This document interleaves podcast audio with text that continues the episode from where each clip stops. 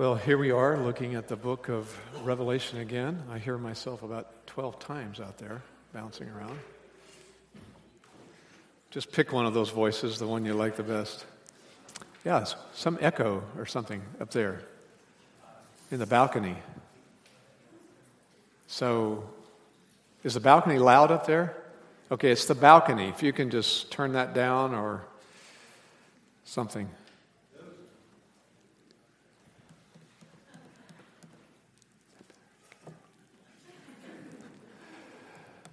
All right, so I'll keep talking. That gives them something to play with. Uh, forgot what I was saying, though. I'm sure it was very important, whatever it was. Oh, well.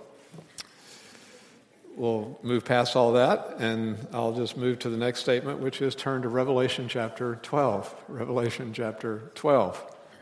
Yeah, you might check on the balcony up there if there's a way to turn that down.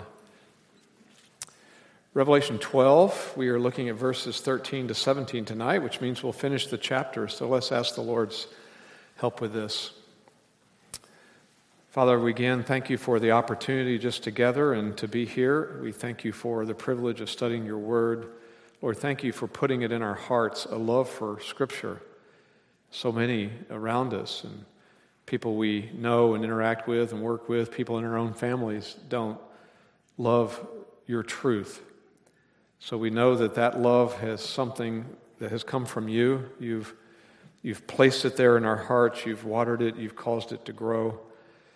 So, Lord, thank you for that. We find such joy in just discovering what Scripture says. So, help us with that tonight, that discovery, and then help us also to uh, be able to uh, appreciate the, the point and how you want us to live in light of what we learn. In Christ's name. Amen. Well, I do realize that we have already discussed uh, Satan's hatred of Israel.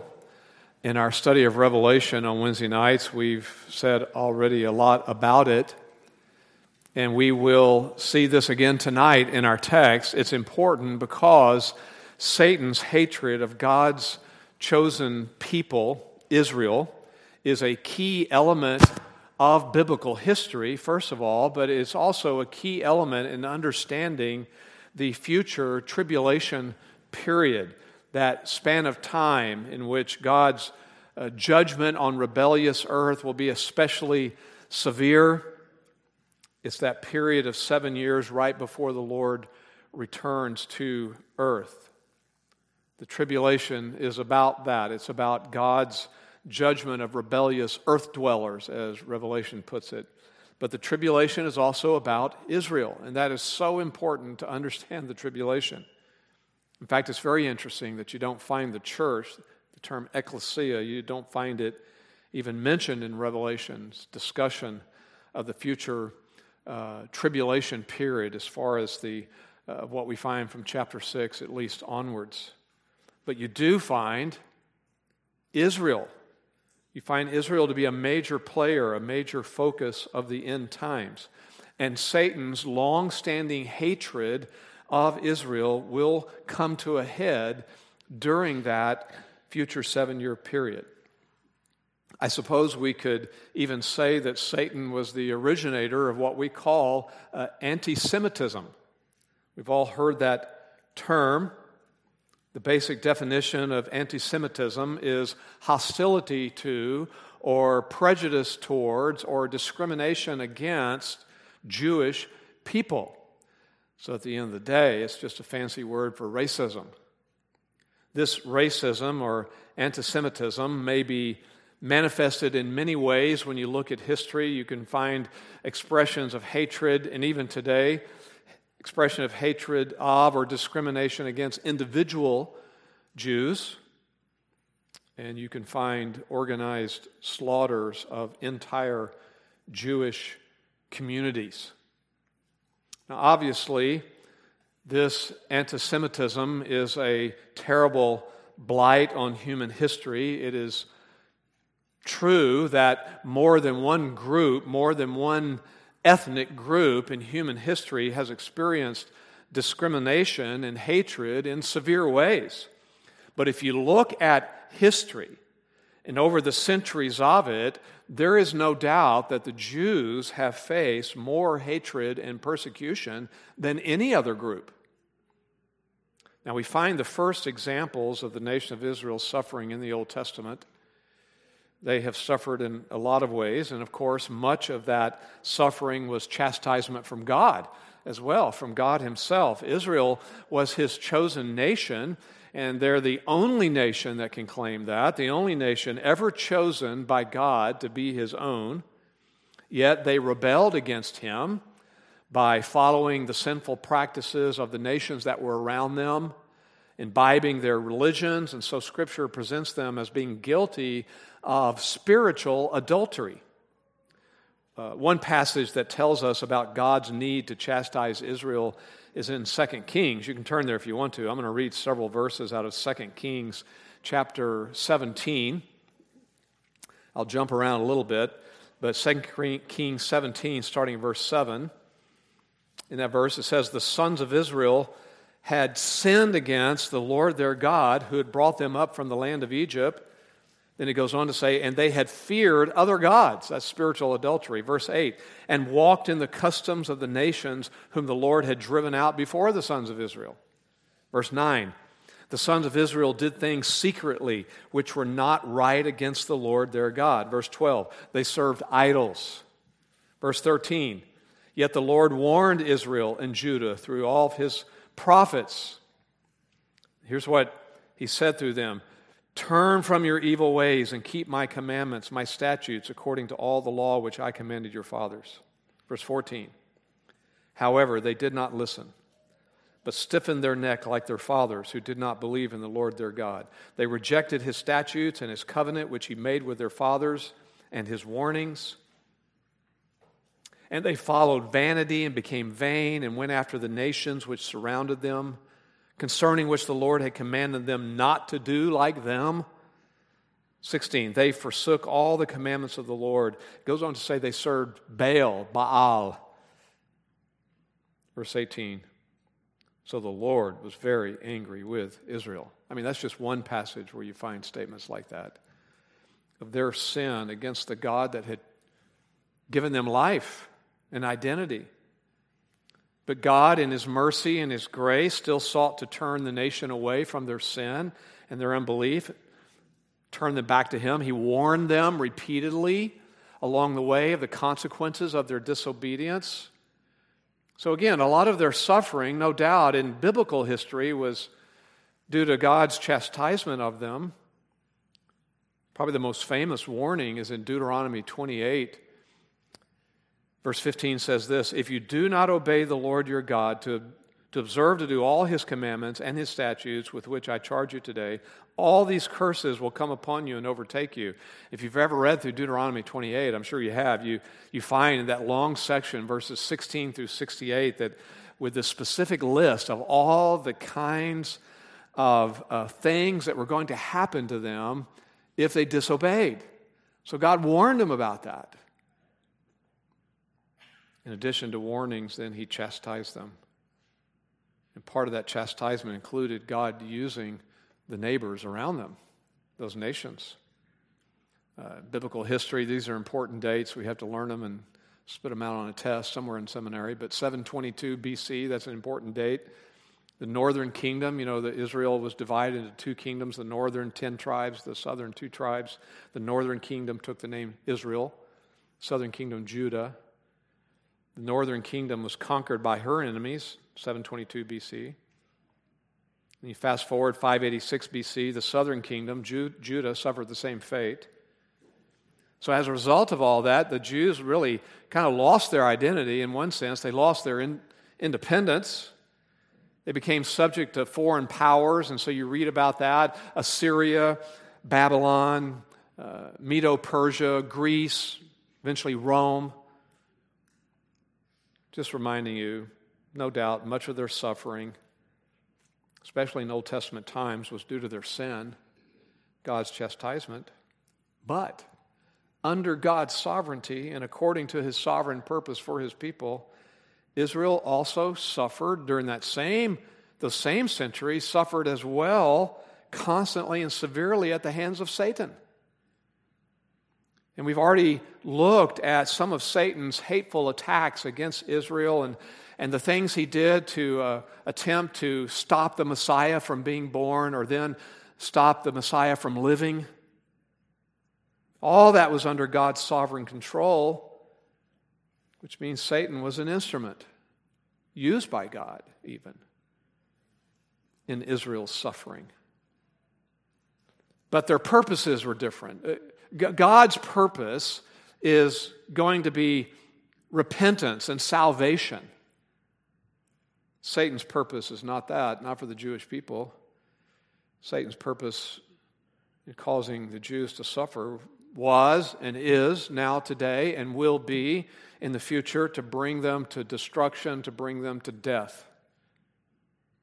Therefore, even after Scripture was completed and you read about the things that happened to Israel there, you keep following human history and you find the story of their suffering and their, their persecution from others tragically continuing.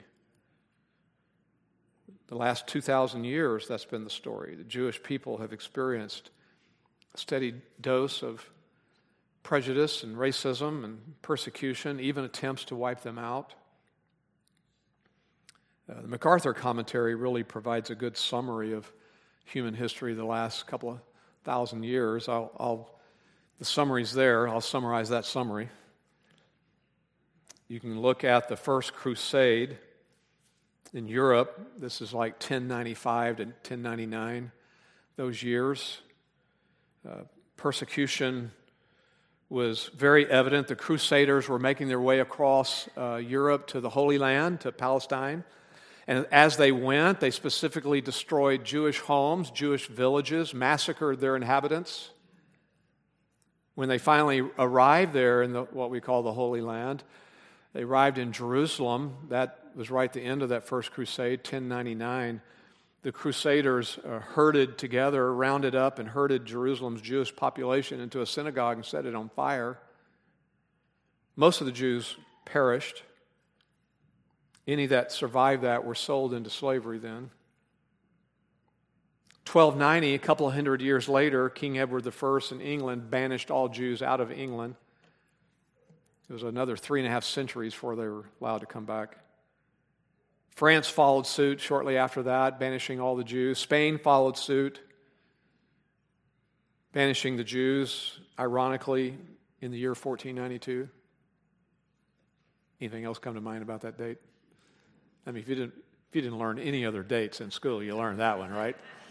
1492, Columbus sailed the ocean blue or something like that. Well, there's something else going on in Spain, where he came from persecution of the Jews. The Middle Ages, throughout the Middle Ages, whenever there would be a natural disaster, the Jews were blamed for it. The Black Death, they were blamed for that. And they'd be savagely persecuted.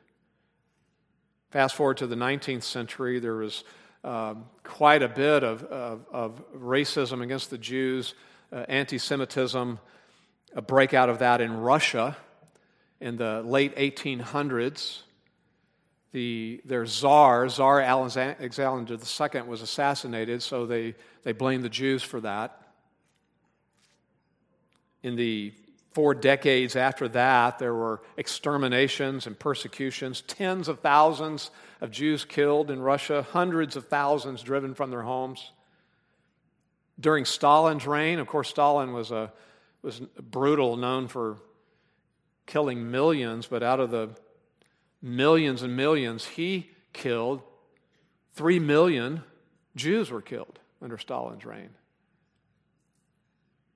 We haven't even got to the 1930s and 1940s yet. And those are just some samples. So we, that's what we're most familiar with, right? The, the rise of the Nazi Party in the early 1930s, their racial theories that were mad, just insane, became their policy, their public policy under Adolf Hitler, a lunatic. The Nazis even tried to eliminate the Jews. Familiar with the Holocaust?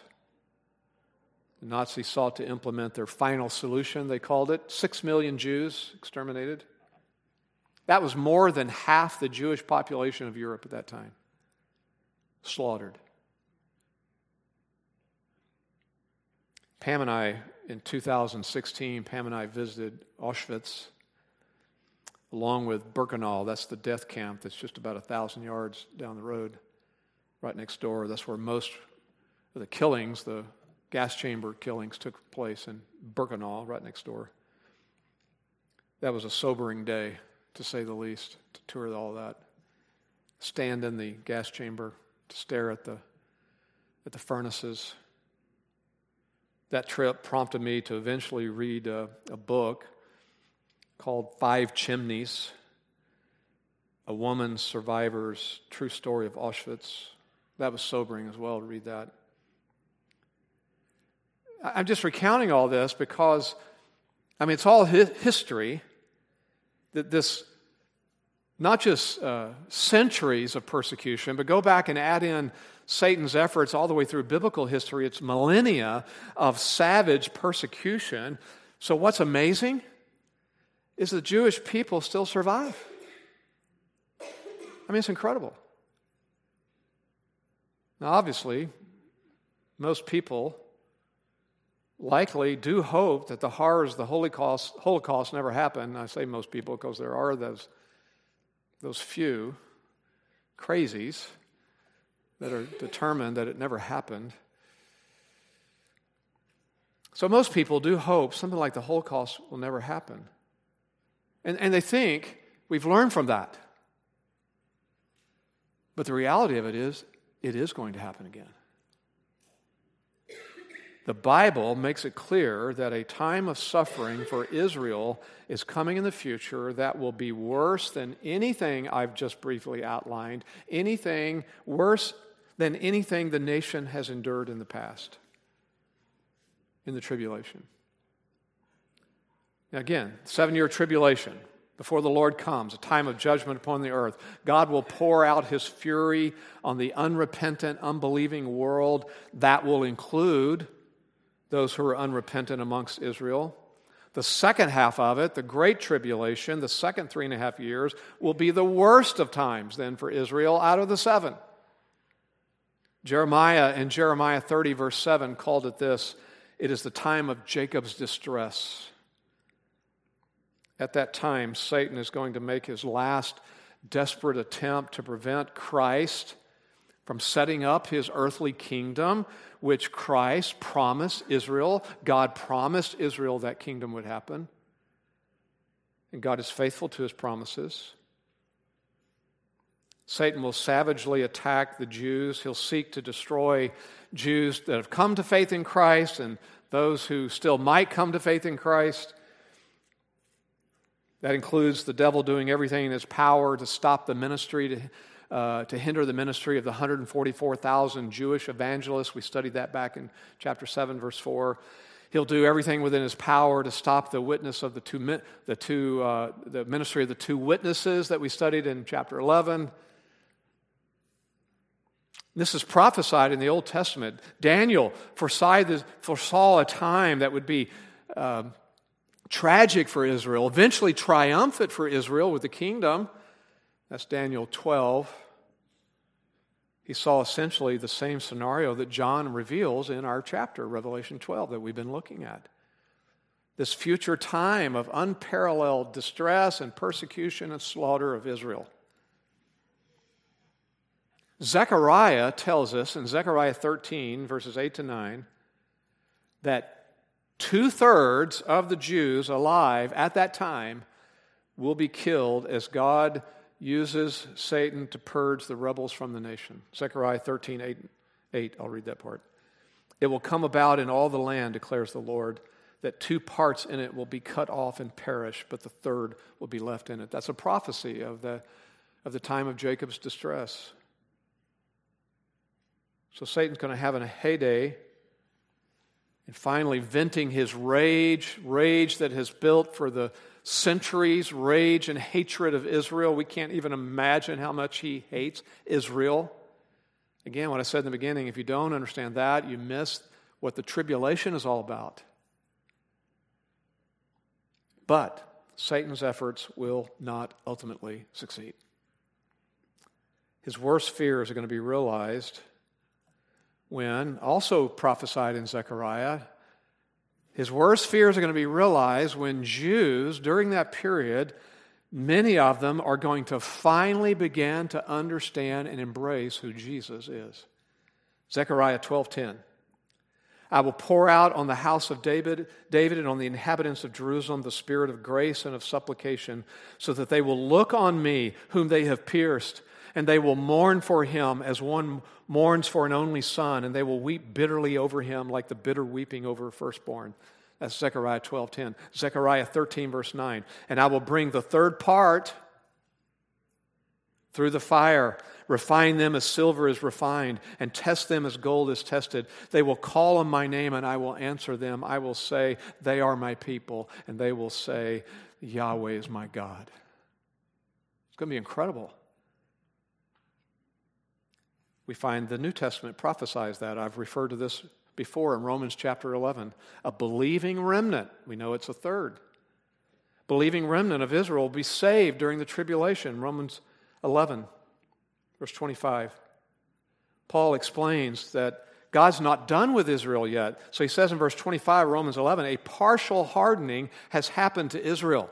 That's what we're in right now, this hardening, partial hardening, until the fullness of the Gentiles has come in but it'll change in the future. Verse 26 And so all Israel will be saved. In other words, all that are able to survive, and a good enough portion of them that it represents the nation, just as it is written. And here's a prophecy from the Old Testament The deliverer will come from Zion. He will rem- remove ungodliness from Jacob. This is my covenant with them when I take away their sins. God's not done with them yet. And the kingdom they were promised with Messiah on the throne will be established, and the elect, believing remnant, will enter Messiah's kingdom, the millennial kingdom, along with those resurrected Old, Testament saints, believers. They'll awake to everlasting life.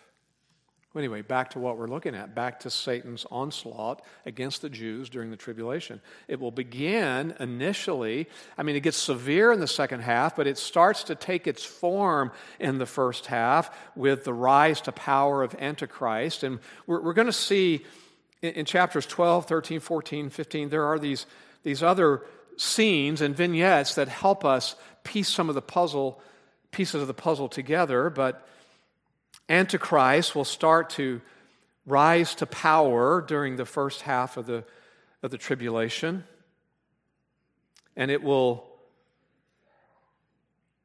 even be Satan working through that to extend his power during that first half. And interestingly, Antichrist during the first half is even going to come to a point where he's going to pose as the protector of the Jews during the first half of the tribulation will make a covenant of protection with them. But the covenant with Antichrist, and that's mentioned in Daniel chapter 9, verse 27, that'll be made then in the middle of this seven year period. What's going to happen is his true nature of them will start to be revealed, and he's going to break that covenant and set up in the middle of the tribulation what Scripture calls the abomination of desolation, three and a half years into the tribulation. I'll read some prophecy of it. Daniel 11, verse 31. Forces from him will arise, desecrate the sanctuary fortress, and do away with the regular sacrifice, and they will set up the abomination of desolation. Daniel 12, verse 11. From the time that the regular sacrifice is abolished and the abomination desolation is set up, there will be then 12, 1,290 days. That's three and a half years. In the New Testament, 2 Thessalonians 2, verses 3 and 4. The man of lawlessness is revealed, the son of destruction, who opposes and exalts himself above every so called God or object of worship, exalts himself so that he takes his seat in the temple of God, displaying himself as being God, Second Thessalonians says. All the prophecy of what's going to happen, this abomination of desolation, the covenant he makes with the Jews to trick them, to fool them. It comes out who he really is. So at that point, Antichrist persecution of Israel will also begin to intensify. Satan orchestrating things, it gets worse and worse. That brings us to where we are tonight, verses 13 to 17. We're going to look at three assaults that Satan's forces, his instruments, whether it's using Antichrist or the beast or his minions, his demons, the forces of evil, three assaults are outlined here for us that he's going to mount against Israel during the last half of the tribulation when it really gets severe. So here's assault number one. It's verses 13 and 14. Now, what we find in verse 13 before I read it is the reason for Israel's flight. You'll remember we looked at that last time that, that Israel has to escape to the wilderness, a place of protection. Well, the reason was given to us, but now it's given again more explicit. Verse 13. And when the dragon, a symbol for Satan, saw that he was thrown down to earth, he persecuted the woman who gave birth to the male child. The woman is Israel, the male child is the Messiah, Jesus. He was thrown down. We looked at that last time a big battle in heaven, Michael and the holy angels against Satan and his unholy demons. Michael defeated Satan. And the result was Satan was permanently cast out of heaven. He will no longer be able to be there before the throne of God accusing God's people. And that enraged Satan more than ever. And I commented on this time, there's something else he knows, and that is he only has a short time left to oppose God's people, to oppose God's plans. Chapter 20 tells us he's going to be incarcerated in the abyss. So, the combination of knowing that he only has this certain amount of time, his, his anger, his hatred of Israel, his rage against being cast out of heaven, that will motivate him to fur- furiously persecute, it says, the woman which is Israel. And that Greek verb persecuted means to pursue something, it means to chase after, to hunt, even. But it has this nuance to do that with hostility as the motivation. So it's a, it's a hostile hunt, it's a hostile chase. We find it used elsewhere that way, always with, in the New Testament with hostile intent. Paul used it when he commented on what uh, his time before he came to Christ was like. In Acts chapter 26, verse 11, he was telling them the way he used to be when he hated Christ and hated Christians. Acts 26, verse 11. I punished them often in all the synagogues. I tried to force them to blaspheme, and being furiously enraged at them, I kept pursuing them. It's the same Greek verb, chasing them down even to foreign cities. So that's how the verb is used in verse 13 here of chapter 12. It's referring to Satan chasing them down in anger. And that hostility is because the Messiah came from this woman, as indicated in that clause that qualifies things there. You see it, who gave birth to the male child. So Satan will pursue and persecute the Jews. That's his goal. And as we saw in verse 6 last time, you can look back at it, we see it again. Israel is going to flee. This will be a literal escape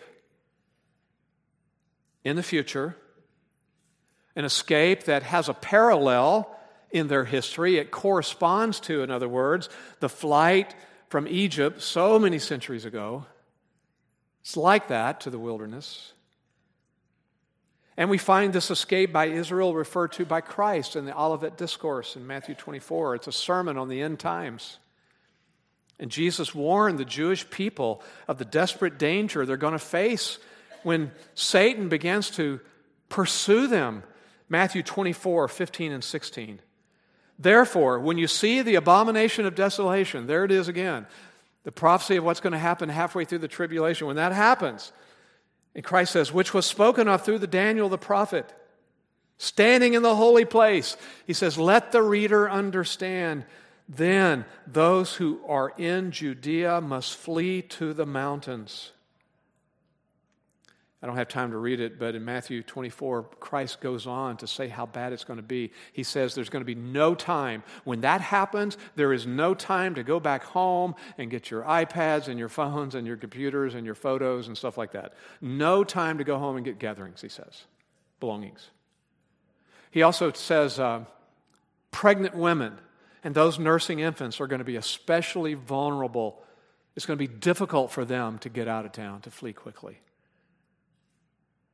Definitely a severe situation, like a terrifying storm that's just coming down upon them. And the Jews are going to flee and they're going to be desperate for assistance because they're not going to be able to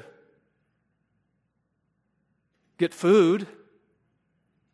In God's providence, we find some of this in Matthew 25. God is going to provide for them. There's going to be some people, even individual Gentiles, who will demonstrate the genuineness of their faith in Christ by helping them, even at risk of their own lives. But in addition to God moving some people to help them as they flee, God Himself is going to intervene directly on their behalf. Verse 14. but the two wings of the great eagle were given to the woman. That little conjunction is, but is an important adversative conjunction, we call it. It introduces the explanation of how the woman will escape the dragon's anger and hostility. John saw this in his vision two wings of a great eagle. That's figurative language that symbolically depicts Israel's escape from her flight from Satan's assault. Eagle is an interesting term. It actually just means big bird. It's the same word used for vulture. You find it in Matthew 24, 28, used that way, that uh, there's a statement that says, Wherever the corpse is, there the vultures will gather. Same word. It's a big bird, and the point of this bird is it has a huge wingspan. And that kind of imagery uh, is found in Scripture, wings uh, being used to symbolize strength, being used to symbolize speed. One verse in the Old Testament we're very familiar with, Isaiah 40, verse 31. Those who wait for the Lord will gain new strength. They will mount up with wings like eagles. Remember that verse? It's so poetic. I hate to tell you, it really just says wings like big bird It doesn't sound as it doesn't sound as good, you know, but it's a big bird, a large bird. They'll mount up with wings like eagles, like eagles. They will run and not get tired. They'll walk and not become weary. There's wings symbolizing the idea of strength and, and uh, speed, even. Psalm 18, verse 10 he rode upon a cherub and flew, and he sped upon the wings of the wind. So there it's not a, an eagle or a bird, it's the wings of the wind. So wings is used in Scripture to symbolize that. That's here in our, that's part of the meaning. Most commonly, though, wings is used to speak of protection. Again, you find examples in Scripture. Exodus 19, verse 4. God says, I bore you on eagle's wings and brought you to myself. I protected you. Deuteronomy 32 11. Like an eagle, that eagle that stirs up its nest, that hovers over its young, he spreads his wings. God, he, he spreads his wings and caught them. He carried them on his pinions. Psalm 17, verse 8 Hide me in the shadow of your wings. Psalm 57 1 In the shadow of your wings, I'll take refuge. There's that, see, that clear idea of protection. Psalm 61 4, let me take refuge in the shelter of your wings. On and on it goes. Psalm 91, we're even told, under his wings, you, you can seek refuge. So you get the picture. This enormous wingspan serves as a symbol, a fitting symbol for God's protection and sheltering of Israel during this flight. And look at the verb were given that's in the passive form, and that just confirms it's God granting them this protection for his own purposes.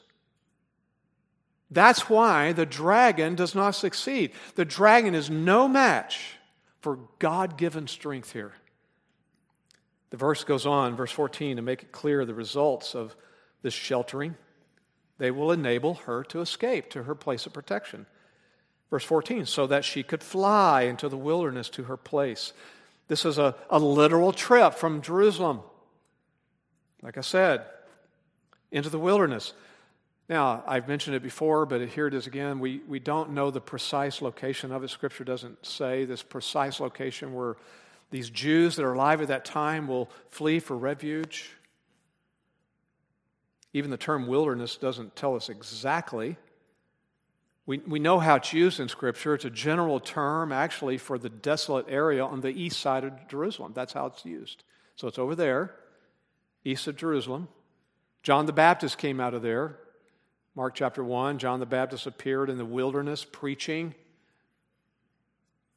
John 11, Jesus took refuge there. He no longer wanted to walk publicly among the Jews, it says in John 11. It says he went away from there to a country near the wilderness. It's over on the east side, a desolate area of Jerusalem. So we can confirm that wherever this place of refuge is, it's not near the sea, it's not a coastal plain area, it's not south, it's not the desert area, a flat desert area, it's the mountainous region east of Jerusalem somewhere. And in that place of safety and refuge, Israel is going to be fed by God. Verse 14 says, where she was nourished. That'll be critical. I mean, some people had to help them even flee. But it's critical when they get there. Especially look ahead at chapter 13, verse 17. They're going to need help for this reason as well. No one will be able to buy or sell except the one who has the mark, either the name of the beast or the number of his name. We'll talk more about that then, but Israel is going to be cut off from the world system of buying and selling, unable to do that. And so God is going to supernaturally supply them with food. Has He ever done that before when Jews were in the wilderness anywhere? I mean, come on, He did it once. It's not a big deal. He provided for their ancestors back in the wilderness centuries ago with manna and quail, manna burgers and manicotti and banana bread and all that. I don't know if you've heard that song or not. It's a great song. He fed Elijah, 1 Kings 17, when he was at the brook, supplied him with food. So God can do this. So we're not given the exact location, but we are given the duration of the hiding. And the duration of God's provision, it tells you, verse 14, for a time and times and a half a time. We explained that before in Revelation. Time, times plural, time is a year, times plural, two years, half a time, half a year, three and a half years. The second half of the tribulation. And so, time here is, is the term kairos in Greek. It's the word for a season or a period of time. And Daniel predicted that. Daniel 7, verse 25. He'll speak out against the Most High and wear down the saints of the highest one. That's what the evil side's doing. And they will be given into his hand for time, times, and half a time. Daniel 12, verse 7, it would be for a time, times, and half a time. So that's a phrase, three and a half years, a phrase that refers to the second half of the tribulation, the Great Tribulation. We, we find the same period depicted sometimes in months. If you look back at 11, chapter 11, verse 2, we've already seen it there. They will tread underfoot the holy city for 42 months, the same way of measuring this. Look ahead to chapter 13, verse 5. There was given to him a mouth speaking arrogant words and blasphemies and authority to act for 42 months. So you find it listed at time, times, and half a time. That's in years. You find it uh, designated as months. You also find it designated as a certain number of days. Revelation chapter 11, verse 3. They'll prophesy for 1,260 days. We saw it in our chapter, chapter 12, verse 6.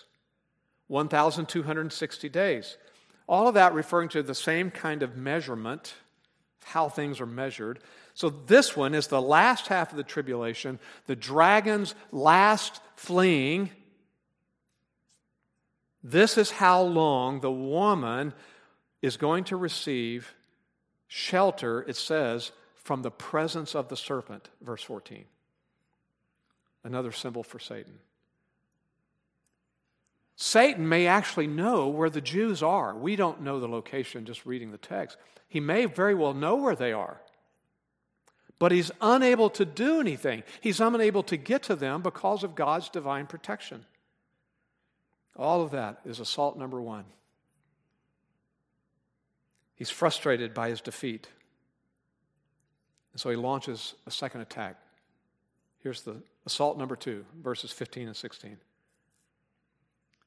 The second assault is going to find Satan resorting to different tactics. Verse 15 And the serpent poured water like a river out of his mouth after the woman. We know the serpent is symbolic, it's not an actual snake. Symbolic representation of Satan, so it's likely here that this is symbolic as well when it says water and river out of his mouth. Symbolic. There's a point. The attack is going to be like a flood that overcomes someone. So, just like wings is consistently used in Scripture a certain way, so is this idea of floods. You find floods in Scripture symbolizing trouble in general. Sometimes it says it like this 2 Samuel 22, verse 5 For the waves of death encompassed me, the torrents of destruction overwhelmed me. Psalm 69, the psalmist prays, Save me, O God, for the waters have threatened my life. He wasn't literally drowning, but the waters, the flood of the, of the trouble. I've sunk deep in the mire. I've come into deep waters, and a flood overflows me. I'm going to sink. Psalm 124. Psalm 124 says, Had not the Lord who been on our side, verse 5 says, then the raging waters would have swept over our soul. Psalm 144 is a prayer Deliver me from out of great waters, Lord. You can pray like that when you're in times of trouble. It feels like a flood overwhelming. So it's used that way in general of trouble. We find it used that way in Scripture, flooding of an army coming in, an attack. Jeremiah 46, Egypt is pictured that way. Egypt rises like the Nile, even like the rivers of water surge about. Egypt's like a flood going to come upon them. Jeremiah 47 refers to the Philistines that way. God warns them and says about the, uh, about the Philistines coming Behold, waters are going to rise from the north and become an overflowing tor- torrent and overflow the land. The enemy it's more that second idea, how flood pictures armies and attack. That's the nuance here. That's what it's going to feel like to Israel. Verse 15, so that he might cause her to be swept away with the flood. He doesn't tell us specifically how it's all going to happen, but it, he's going to seek to cause Israel to be destroyed. Just a comment, by the way. I mean, some some hold the view that it, that it is literal water. Somehow Satan's going to do that. I mean, so you ask the question could Satan use literal water in, his, in some way? Yes. One reason is because we already know during the tribulation there's going to be cataclysmic earthquakes, and there are underground rivers all in Asia Minor. So, yeah, I mean, that could release great volumes of water that Satan somehow directs toward uh, Israel's hiding spot, but it's more likely because of all the symbolism referring to ways, just various ways he's going to keep seeking to assault her and flood her with his rage and his frustration and destroy her. Regardless of what it is, the bigger point is clear. God sheltered Israel from that initial assault, and God's going to defeat second in, Satan in the second assault, no matter what form it takes. So in verse 16, there's another supernatural provision that will protect the woman from this new threat in a dramatic fashion. Verse 16, but the earth helped the woman, and the earth opened up his mouth and drank up the river which the dragon poured out of his mouth. Reminds us of God's destruction of Pharaoh's army when Israel was on the way to the wilderness. There it was literal water. Exodus 15, verse 12.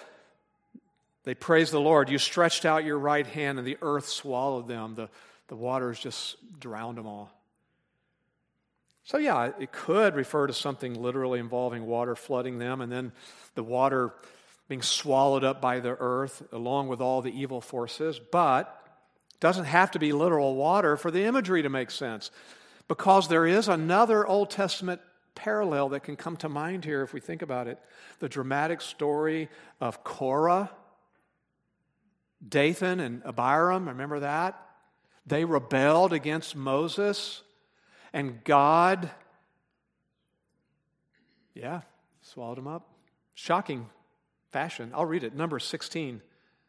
31 and following. The ground that was under them split open, and the earth opened up its mouth and swallowed them up and their households.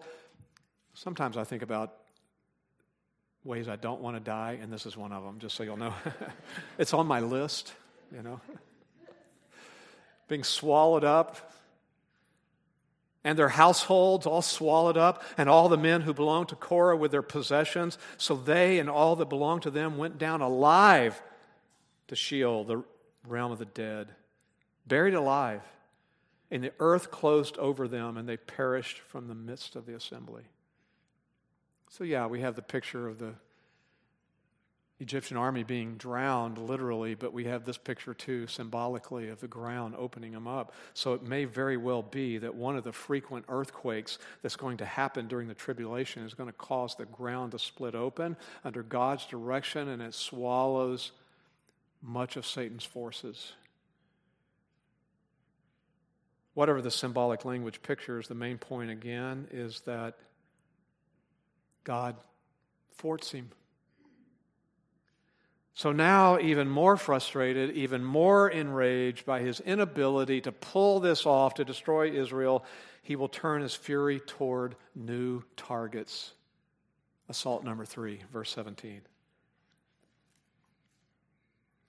So the dragon was, and again, remember, this is put in past tense form because John is allowed to see the vision of what it's going to be as if it's already happened.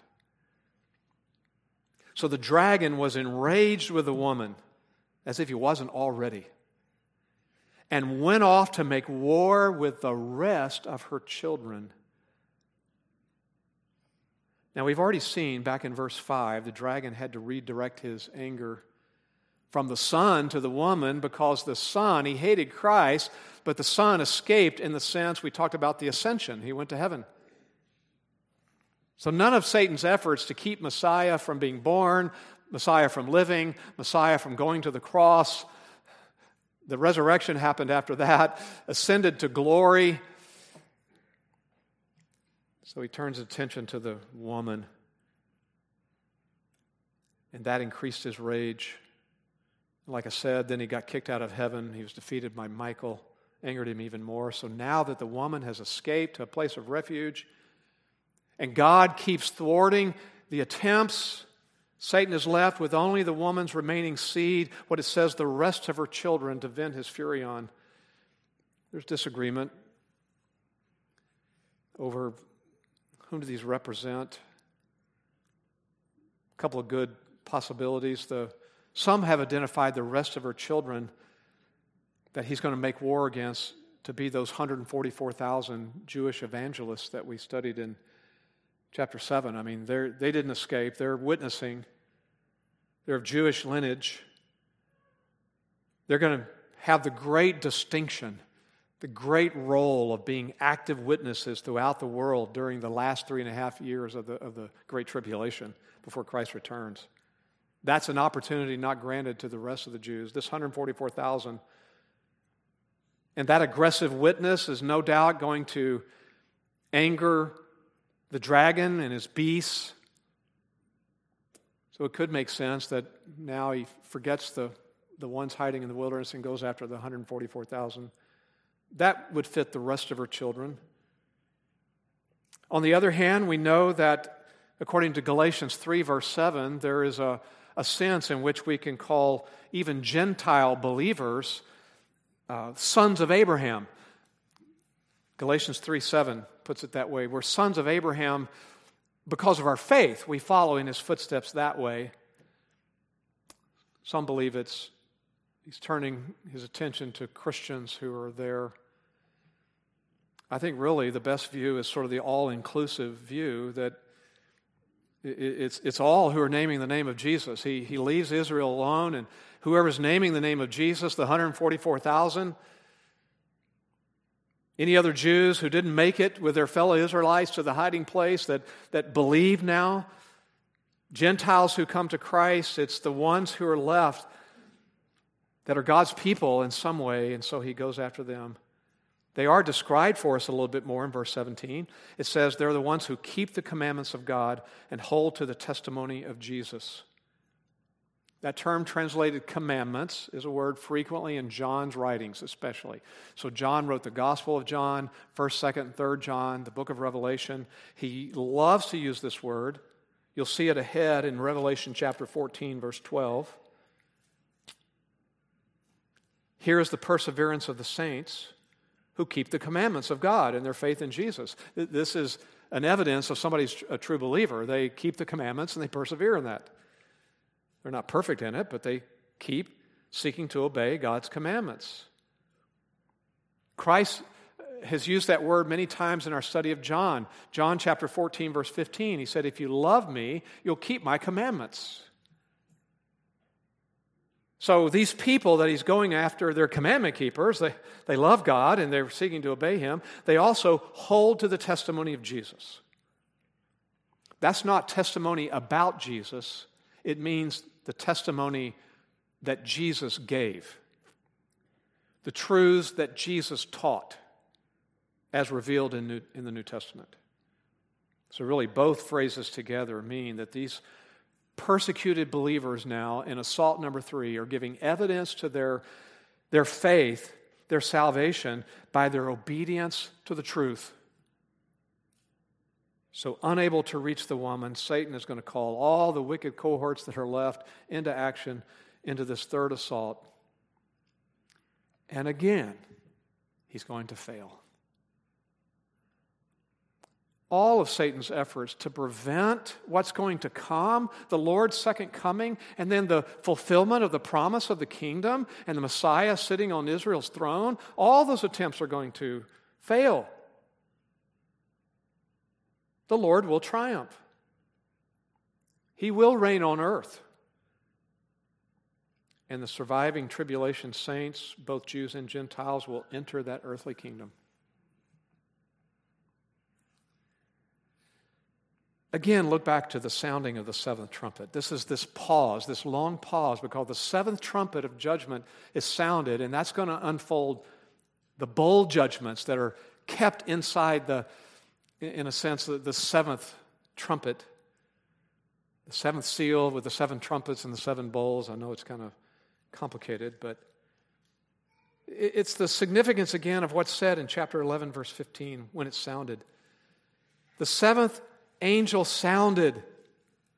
All right, this is the introduction of the final set of judgments, the, the bowl judgments. And it's going to be terrible for Israel. But they're rejoicing in heaven because they know what it means. God is not going to stop his purposes from happening. And so loud voices in heaven were saying, The kingdom of the world has become the kingdom of our Lord and of his Christ, and he will reign forever and ever. Sort of a little preliminary version of, you know, Handel's Messiah and the Hallelujah Chorus there. There's triumph after all this tragedy that we just looked at. So, just to summarize it, for the long suffering people of Israel, God's chosen nation, they have experienced so much, so many dark hours along the way, and what Scripture is saying is their darkest hour still lies ahead but it's going to be followed by glorious victory. And the nation of Israel, having survived the most savage persecution in their long history, there is this elect remnant of them that is going to finally believe the truth about Jesus and be saved. And they're going to enjoy the bliss of the millennial kingdom. Well, more to fill in the gaps here in chapter 13 and 14 of stuff that's going on in the midst of all this. And, but now you've had a review of the significance of Israel and God's plan, not just in the past, but in the future. That's the right view of Israel. Just one implication, really, uh, that stands out to me, and you can probably tell me later there's others. If I thought harder, maybe I'd come up with more. But it's this one point about that the ones who are genuine believers,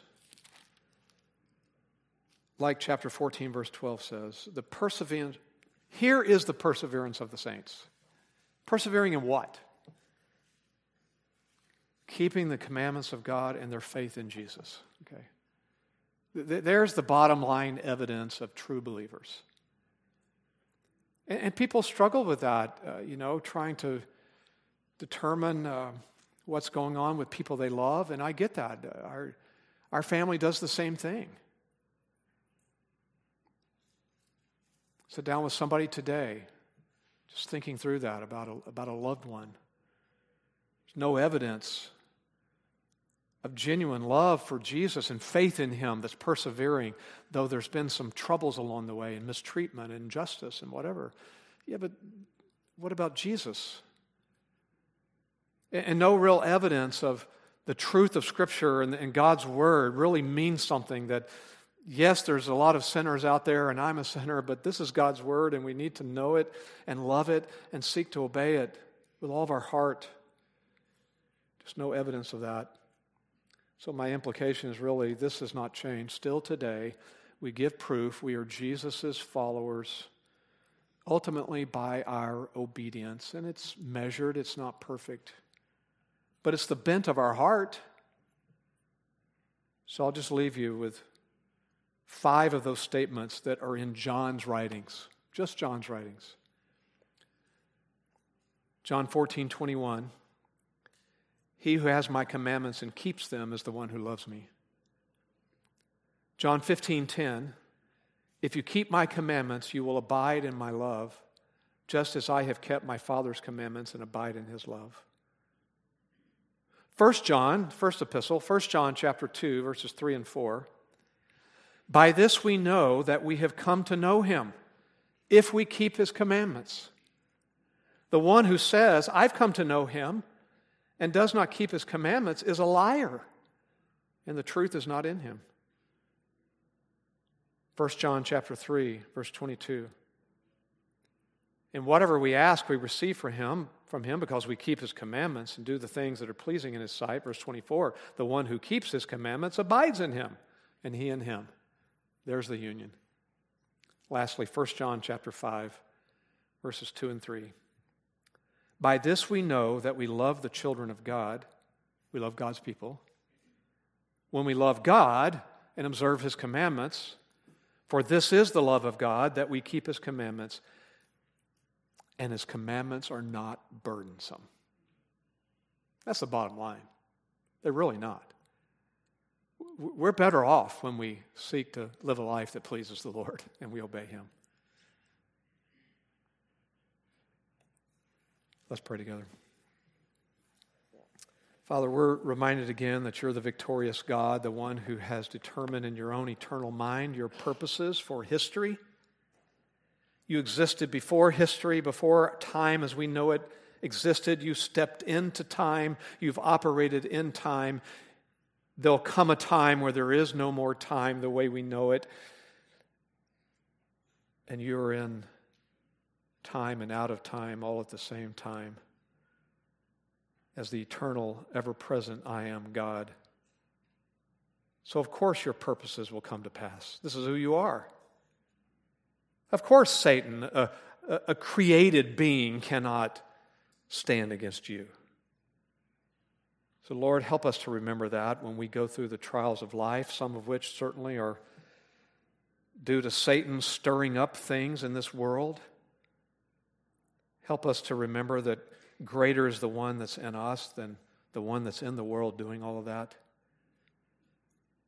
Greater is Christ in us and the Spirit in us and truth in us than all the ones who follow Satan's ways in this world. We don't have to fear them. So help us not to be anxious about the things that go on around us. It's all part of your unfolding providence. And even when it gets worse, during these, this time in the future, we don't know when this is, but you have it set in your timetable. We pray even now for those saints that you will strengthen them to do exactly what your scripture says to persevere in their testimony of their lives for their love of Jesus and faith in Him and desire to be obedient to you. Lord, help us with that. Strengthen us for that task now. We love your word, we love your commandments. How blessed is the man who meditates on the truth and loves it and seeks to live by it, not out of a legalistic, sort of rote way, but out of a warmed heart that understands the gospel and has come to realize their sinfulness and the truth about who they are and has fled to Christ to rest in Him alone, to find shelter in Him. Lord, may we obey you with great joy. In our Savior's name, amen.